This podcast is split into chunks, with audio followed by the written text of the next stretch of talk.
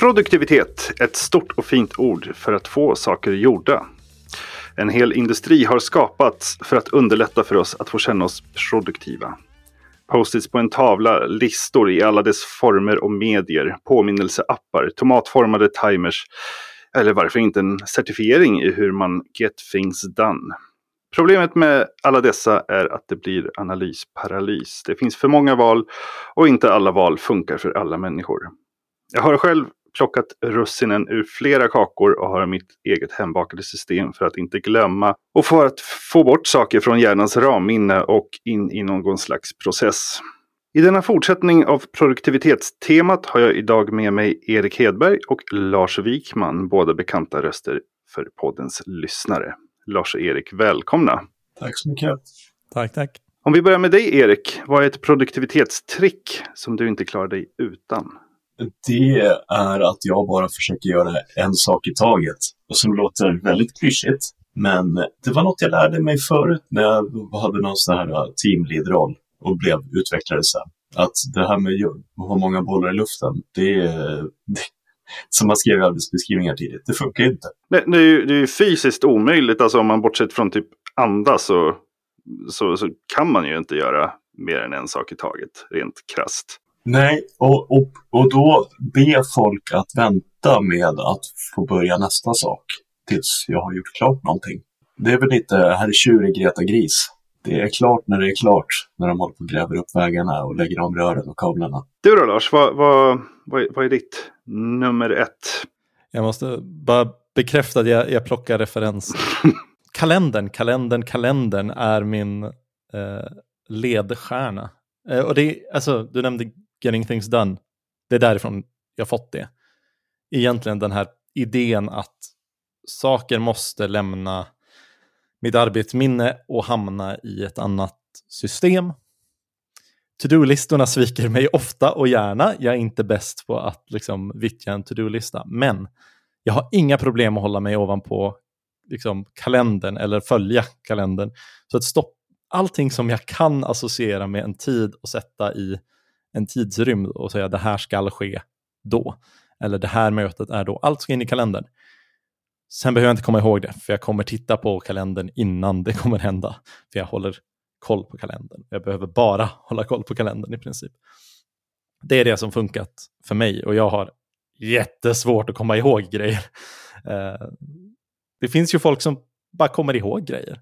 Går och ah, spenderar sitt arbetsminne antar jag på det eller så här. Ja, men jag vet att jag behöver göra grejen, så då kommer jag göra grejen, den andra grejen innan. Och dat, dat, dat, En annan så här, hmm, jag ska ha det där mötet. Och för att det mötet ska bli bra, då behöver jag faktiskt förbereda för en gångs skull. Då behöver jag blocka ut något i kalendern innan det mötet, annars är det för sent att faktiskt, faktiskt förbereda någonting. Uh, och det där är en sån där eh, grej som man, eh, jag kanske fått lära den liksom hårda vägen. Men, men just att jag använder kalendern som eh, mitt planeringsverktyg. Det är ju också bra för att det är det blir tydligt att du jobbar med en begränsad resurs i tidsaxeln. Mm. Jag önskar verkligen, jag håller på att lära mig att använda kalender. Jag, mitt eh, stora tillkortakommande i livet är att jag fram tills för typ två år sedan trodde att jag har ett jättebra minne. Men eh, det visar sig att jag har inget minne alls. Jag har världens guldfiskminne. Det är bara att jag var väldigt bra på att kötta saker när de liksom dök upp. Det här ska vara klart om fem minuter. Okej, okay, ja men då kör jag. Och, så, eh, och det gick bra när man var ung och full av energi. Men nu när man är gammal och, och, och trött så måste man börja vara beredd på saker. Man kan inte vara lika reaktiv längre. Uh, samhället låter en komma undan med sån där skit. Väldigt ohyfsat. Ja, men lite så att liksom man, man, jag har inte blivit bränd tillräckligt många gånger för att det ska Eh, för att jag ska utveckla bättre vanor. Men nu, nu börjar det faktiskt brännas riktigt ordentligt. Och det är, kanske eh, för att man har hus och barn och liksom saker får, får konsekvenser för andra än en själv som man börjar men, men kalendern, precis som du säger, har, eh, den är väldigt lockande. Dels för att den är så pass grafisk, man liksom ser om man har mycket att göra eller om man har lite att göra. Men jag har Jag har inte fått till några bra rutiner. Hur, berätta, berätta mer hur du använder den.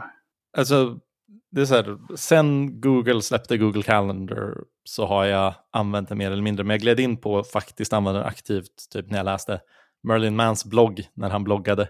Eh, och han pratade om Getting Things Done och slutgiltigen så läste jag Getting Things Done och försökte implementera liksom hela systemet.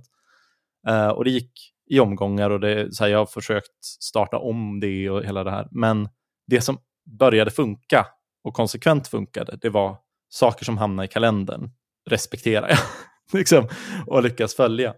Eh, och det handlar egentligen bara om att identifiera, ja men så här, det här är en grej som behöver komma in i kalendern så snart som möjligt. Och är någonting för vagt då kan det ju inte hamna i kalendern oftast. Då, det bästa man kan göra då tycker jag är liksom sätta en bestäm dig för någonting angående punkt X på den här dagen, den här tiden. Eller jaha, jag får reservera hela den där dagen där borta och sätta liksom, i min värld kan man inte sätta en sån heldagsmarkering för de är alldeles för diskreta utan du får dra en låda som täcker åtta timmar eller någonting mm. eh, och säga det här är dagen som är vigd åt det här. Och sen kan man koka ner det. Liksom. Eller så här, jag ska vara bortrest då. Jag har haft heldagsgrejer som jag bara helt missat eh, att de smyger på för att det är för diskret. Liksom. Men det där kan jag hålla med om, liksom, att generellt kalendern funkar och just blocka av eller vara väldigt specifik med vad det är som ska stå i kalendern. För tidigare när jag haft roller som har inneburit mycket olika uppgifter under en dag, bland annat möten då och förbereda sig, då levde jag efter kalendern precis som Lars. Och stod ingenting i kalendern, då, ja, då hände inte det heller. Eh, alltså när jag har varit anställd så har det varit lite annan grej, för då har min kalender mestadels varit tom. Mm. Och jag kan förstå att man springer på ibland folk som bara inte använder sin kalender och blir typ deras teamlead kommer dra in dem i mötet i sista minuten för att de bara säger vänta, han har aldrig jaat eller nejat eller någonting, han använder kanske inte kalender. Men för det, jag tror att så, ja, jag var CTO på liksom, en liten byrå i en massa år och då etablerade jag mitt kalenderanvändande. Sen var det ganska milt kalenderanvändande i liksom jobbet när jag var anställd ett tag, men jag använde den privat. Och nu har jag, jag, jag har en privat kalender, den är, den är vagt använd. Jag har en eh, jag och frugan-kalender, den används flitigt. Och jag har eh, jobb-Lars-kalendern, liksom, eh, och den är vansinnig. men också används flitigt. Det värsta är liksom att försöka synka mellan de här för en är liksom i någon jävla Google eh, kommersiell apps historia och den andra är privat regi.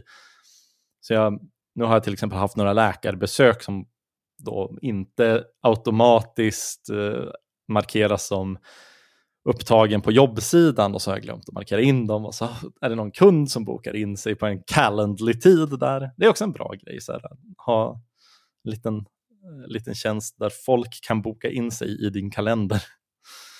Om man gör den, typen av, den här typen av grejer. Men liksom, så här, kalendern är ju ett sätt att hålla koll på så att jag, att jag prickar måsten eh, ganska mycket. Sen produktivitet. Det är ju alltså så här, i genomförande i, i meningen få mycket gjort. Typ. Jag, jag, tror att en hel del folk tycker att jag är en sån som får mycket gjort. Medan jag själv känner att jag står och stampar för närvarande. Men dels är det så här, jag, jag till exempel skriver och publicerar och bloggar och sånt där och skriver ett nyhetsbrev i veckan. Da, da, da, da. Jag har reserverat tid för det. Jag har tagit bort tid från mitt arbete. Eh, jag jobbar inte heltid. Alltså jobb, gör jag sådana grejer istället.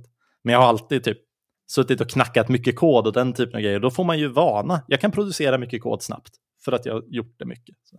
Kan det verka som att man är produktiv för att man gör många olika saker? Ja, och för att man gör saker som syns och hörs. det tycker jag är ett återkommande tema när man pratar med folk.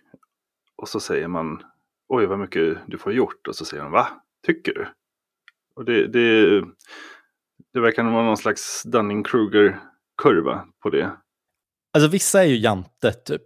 Alltså om du frågar min svärfar som är bonde hur han uppnår sin produktivitet Uh, så kommer han säga, han får väl inte så mycket gjort, da, da, da, da, da. det är ju ett evigt... Alltså, han kommer bara hålla på och tjafsa om huruvida han faktiskt får mycket gjort. Men sanningen är att han bara egentligen jobbar 12 timmars dagar varje dag i sitt liv. Äh, nu har han gått i pension. Men liksom, och kontinuerligt har en massa saker att göra. Och också ett jobb som drivs av tidscykler på ett väldigt tydligt sätt. Jag kommer inte få servat traktorn eh, under skördesäsongen, så det är bäst jag gör det innan. Mm. Erik, har du, har du läst uh, Getting Things Done? Nej, jag har faktiskt inte läst någon bok. Lars ramlar av stolen. Nej, jag har faktiskt inte läst någon bok överhuvudtaget. Det enda liksom som har fastnat hos mig, det har varit, det var någon blogginlägg som jag läste för länge sedan, där det handlar liksom om att allting ska kunna gå att markera som klart. Mm. Mm. Och då handlar det liksom inte om de här uh, smarta målen, där det var väldigt specifikt, utan mer, du kan inte markera en uppgift som klar innan, ja, vänta, hur ska jag säga det här? Du får inte gå vidare till nästa uppgift om du inte kan markera det du håller på med nu som klart. Det kan vara en så enkel grej som att plocka undan efter middag.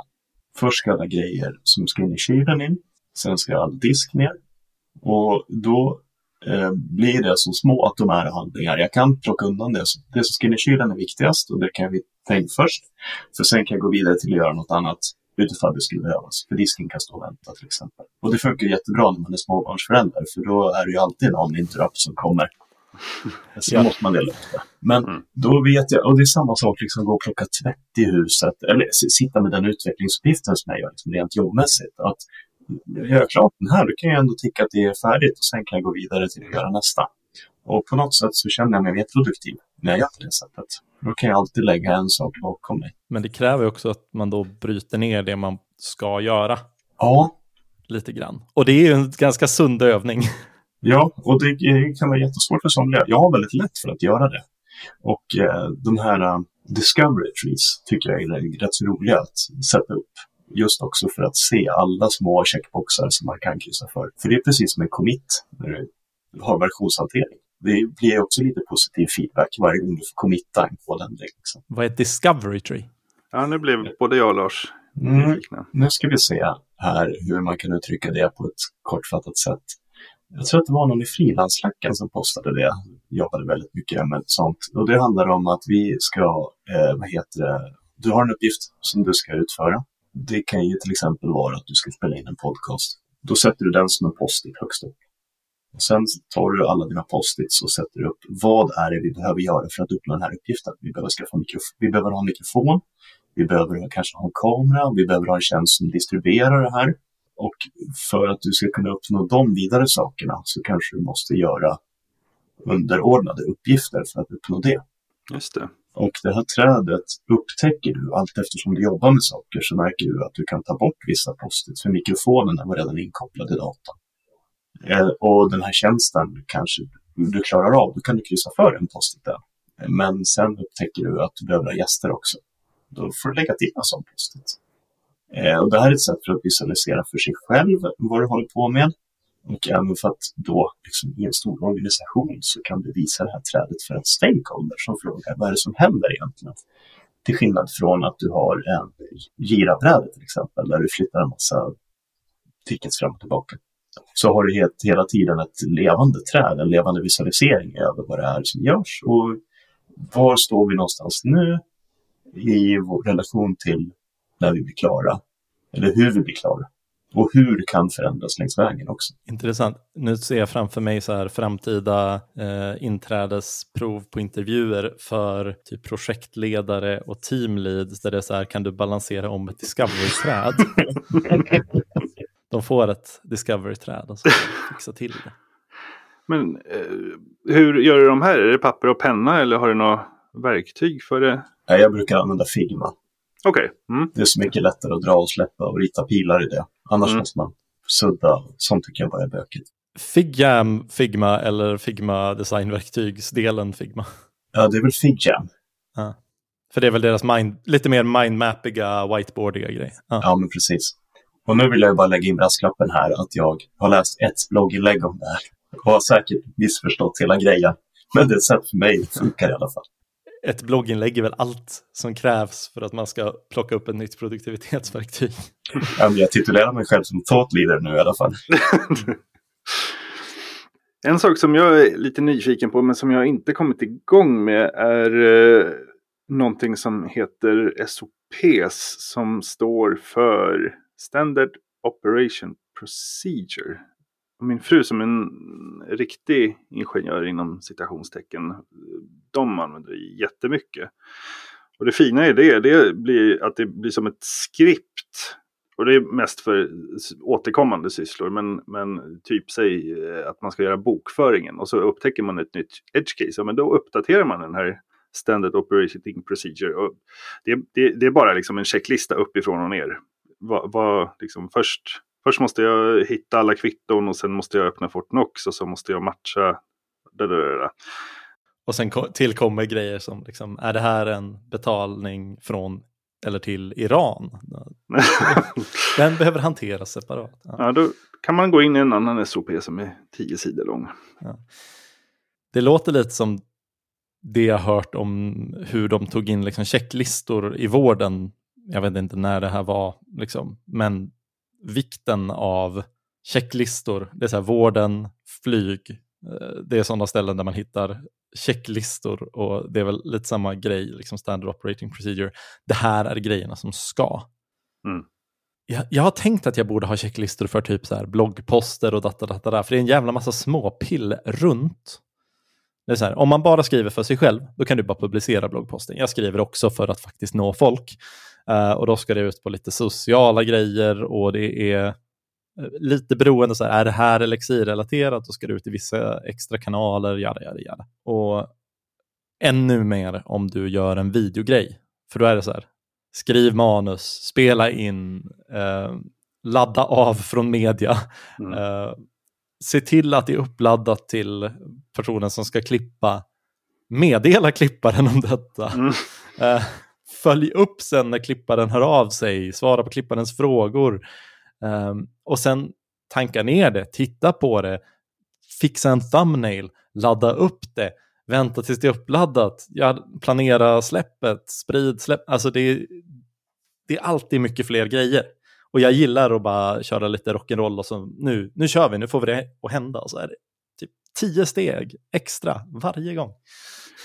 Det jag tänker också är att när man har den här listan och ser den så kanske man ser okej, okay, steg 1, 7 och 13, då kan man, det kan bli ett API-anrop istället för att...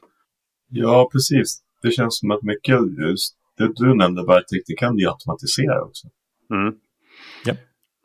Det var någon gång som eh, vi skulle bygga automatiserade tester på ett jobb och eh, det var någon som sa, eh, och jag blev fruktansvärt provocerad av det för jag var ung och, och, och på gång. Och de sa att eh, om, om du ska automatisera så måste du göra det för hand.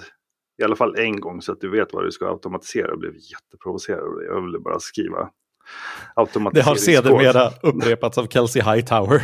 så jag tror att din förlaga får, får cred eh, som att eh, mm. ha blivit väl etablerad. Nej, men... Är det inte där vi har en stor del av liksom, vår styrka i att kunna vara produktiva också?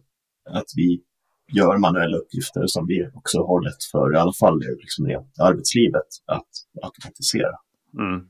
Ja, men det var det någon produktivitetsorienterad människa som sa, och som jag hörde en ganska intressant intervju om. Han tyckte det att han var inte superproduktiv, men han var ganska petig i vad han faktiskt la sin tid på. Och det är ju också mm. en sån kraft inom citationstecken produktivitet, att prioritera. Liksom. Men vad heter han som gör de här index.php-apparna? Eh, remoteok.com. Eh, levels, Peter Levels. Har inte han automatiserat allt som går att automatisera kring de där tjänsterna? Jo, jo precis. Nej, men den här snubben sa ju sa det att det finns få saker som har så mycket hävstång som liksom programmering i termer av du kan skriva någonting, du kan släppa det till andra så att de kan använda det med fördel. Och du kan dessutom liksom stämpla ut hur många iterationer som helst av, av det du gjort. Eh, just den här automatiseringen, just den upprepningen. Bartek har hemlig tillgång till, till ett av mina experiment just nu som är också väldigt automatiserat. Det var ett försök att så här, göra content, eh, inte vad jag inte vad jag gillar att kalla det, men, eh, men liksom att få någonting publicerat på daglig basis. Och då handlar det för mig om att man måste ta bort så mycket friktion man bara kan. Det är en pyttepodd kan man säga. Och det här är det första publika ordet. Om det, om det finns intresse så kanske den släpps sen också. Det är ett voice memo. Jag spelar in ett voice memo på telefonen, rätt in i micken. Ingen extra utrustning. Och sen väljer jag share sheetet och trycker på en shortcut. Den shortcutten tog en kväll att lösa. Liksom. Men den shortcutten fixar till filen och eh, laddar upp den till Transistor och sätter, ber mig sätta en titel, säga åt mig när jag vill att det ska publiceras och sen gör den API-anropen och visar mig slutresultatet så att jag ser att det har gått igenom. Liksom. Men det, det, är i princip två steg och sen följa instruktioner. Liksom. Och det har, det har funkat förvånansvärt bra. Jag har haft några glapp eh, från att göra det dagligt, men det var, det var mer logistik och liksom glömma bort att göra inspelningen än, än ett problem i själva publiceringsprocessen. Eh, jag vill uppmana alla som lyssnar att uh, höra av sig till Lars och, och vara på honom att han ska släppa det här publikt. För det är en oh, väldigt trevlig Ska ha limited uh, tillsläpp och så, så här coming soon-sida med waitlist och börja ta betalt. Stegrande prislapp per lyssnare. Och hela den här eh, precis steg, prisstegen måste vi också automatisera. Ja, ja, det ska, alltså det ska bokstavligt vara så här, den första lyssnaren betalar noll, den andra lyssnaren betalar ett. Två på ett igen. Nej, den bara stegrar med en krona per, per lyssnare. Kanske är något. Om vi, om vi vänder på samtalet då, kan man gå för långt med de här systemen? För om det är något som utvecklare är duktiga på så är det att jackshava grejer och liksom göra, äh, göra en höna av en fjäder så att liksom man sitter i en vecka och putsar på sina produktivitetsskript när man äh, egentligen hade kunnat gjort annat. Är det något som ni känner igen er i? Jag har pratat med utvecklare, så här, när jag hade mentorskapsgrejer igång så var det flera som sa, ja men jag skulle vilja blogga och grejer. Och de byggde dessa fantastiska liksom, mentala palats om vad konceptet behövde vara och hur det skulle gå till och vilka system de skulle använda liksom, för att spara tankarna. Och göra, det är precis som så här, Obsidian och eh, settelkasten och allt det här kan ju liksom vara din hobby och botanisera ditt, ditt textpalats. Liksom. Och jag tror inte att det är en stark väg till produktivitet. Det jag tror är en stark väg till produktivitet är om du är en person som har stor vinning av, eller liksom att det du vill publicera har ett behov av att du samlar en massa research och har den liksom organiserad, ja men då kan du behöva ett sånt system. Men det minsta systemet som gör jobbet är ofta det som jag tror är, är liksom rätt system. Ja, men det måste jag hålla med om. Annars, i alla fall personligt, så upplever jag att då blir det mest bara en massa svåra processer som man måste förhålla sig till på något sätt. Och det är kanske därför jag inte har läst GTD heller. För, och, och, kanske för att jag vet att det kanske var, skulle vara spännande att haka på en sån process. Men då blir det liksom den här jakshavingen också. För det som jag gör nu, det upplever jag i alla fall funkar för mig. En sak som jag är besviken på är att, och det kanske kommer ändras i och med ChatGPT och hela AI-revolutionen, sagt med sarkastisk ton. Det vore inte ett kompilatoravsnitt om jag inte drog en Twin Peaks-referens. Och jag vill, ha, eh, jag vill ha den här diktafonen som Dale Cooper pratar med, eh, med sin sekreterare. Och han bara stream of consciousness pratar in i den. Och jag antar att i andra änden kommer det bokningar och, och, och eh, kalenderförfrågningar och, och bloggposter och eh, kanske inte bloggposter, men ni förstår vad jag menar. Och eh, jag förstår inte hur 2024, hur Siri kan bara duga till att typ sätta en timer för att koka ägg. När, när, när man skulle kunna berätta att oj, nu, nu kom jag på att eh, jag har slut på eh, skruv. Varför får jag inte en bokning som liksom när jag, nästa gång jag är på Bauhaus säger du, du borde köpa den här typen av skruv för du sa att den är slut. Håll med om att det vore magiskt. Det känns som du ställer oss till svars för det här nu. Nej, nej, nej. nej, nej, nej. alltså, jag vill bara, till, till vårat försvar så vill jag säga att Siri nu kan ha flera timers samtidigt. så, så du kan både grädda bröd och guide samtidigt. Det är lugnt Erik, jag har det här. ja. Frustrationen var inte riktad mot er utan jag, jag, jag fiskade efter medhåll. Eh, nej men absolut. Alltså det, jag vet inte om jag egentligen varit någonsin så sugen på att ha en assistent, men att ha något system som kan liksom på ett privat och vänligt sätt, eh, det vill säga jag måste bygga det själv och kommer aldrig lita på någon annan som att bygga det, så det kommer aldrig ske. Men som slurpar in liksom alla mina data och alla mina flöden. Och det är, redan där så går det åt helsike, för det finns inga API för några av eh, de eh, chattsystem man är inne i och jada, jada, jada. Så det, det, går liksom inte. Men, men att fånga upp allting som man håller på med och typ så här försöka baka ihop någon fin soppa och plocka ut saker som behöver göras eller som bara, men det här har du ju pratat om att du skulle vilja göra för två år sedan och du byggde all den här liksom, kontexten kring det. Eh, så kan det liksom segla upp sig? Nej. Och göra saker, typ boka någonting. Alltså, Det måste ju bli rätt. Ja. Det får ju inte bli fel. nej, det får inte bli fel. Då tappar ju få en tilltron till Mm. det. Alltså det är, shit vad sur man skulle bli om man, om man försökte liksom leva i någon slags harmoni med, med en maskin och så bokar den fel hela tiden. Eller en på tio att, att den fuckar upp liksom eh, bilbesiktningen för dig. Lars, du ska flyga till Helsingfors idag. Jag har kundmöte i Stockholm. Ja, men du gick ju och pratade om att du ville åka till Finland. Ja. Nej, men eh, jag använder Todoist som to-do-app och den funkar, eh, den funkar bra. Den gör allting som jag vill att den ska göra och ibland använder jag To-dos med framgång och ibland gör jag det dåligt. Men den har också en feature för att lite så här smart tolka av, men nu, nu nämner du en plats eller nu nämner du ett datum. Och det där har folk sagt är en så bra grej med Todoist. Jag använder inte datum eller sånt som en grej för mina to-dos, för allting som har ett datum bor i kalendern.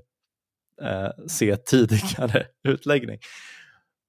Så ibland är det bara att jag inte kan skriva att jag vill ha två st bananer utan att den försöker placera mina bananer på Second Street. Eh, men eh, liksom shoppinglista, det är, det är bra att ha. Så att jag och frugan har en delad shoppinglista till Doist. Jättepraktiskt. Men eh, jag slåss ju med it-systemen när de försöker vara smarta. Och när jag vill att de ska vara smarta så är de dumma som sten. Det- Men nu finns det så här sparkles och magic wands i alla UIn, överallt. Vill du använda vår AI-assistent?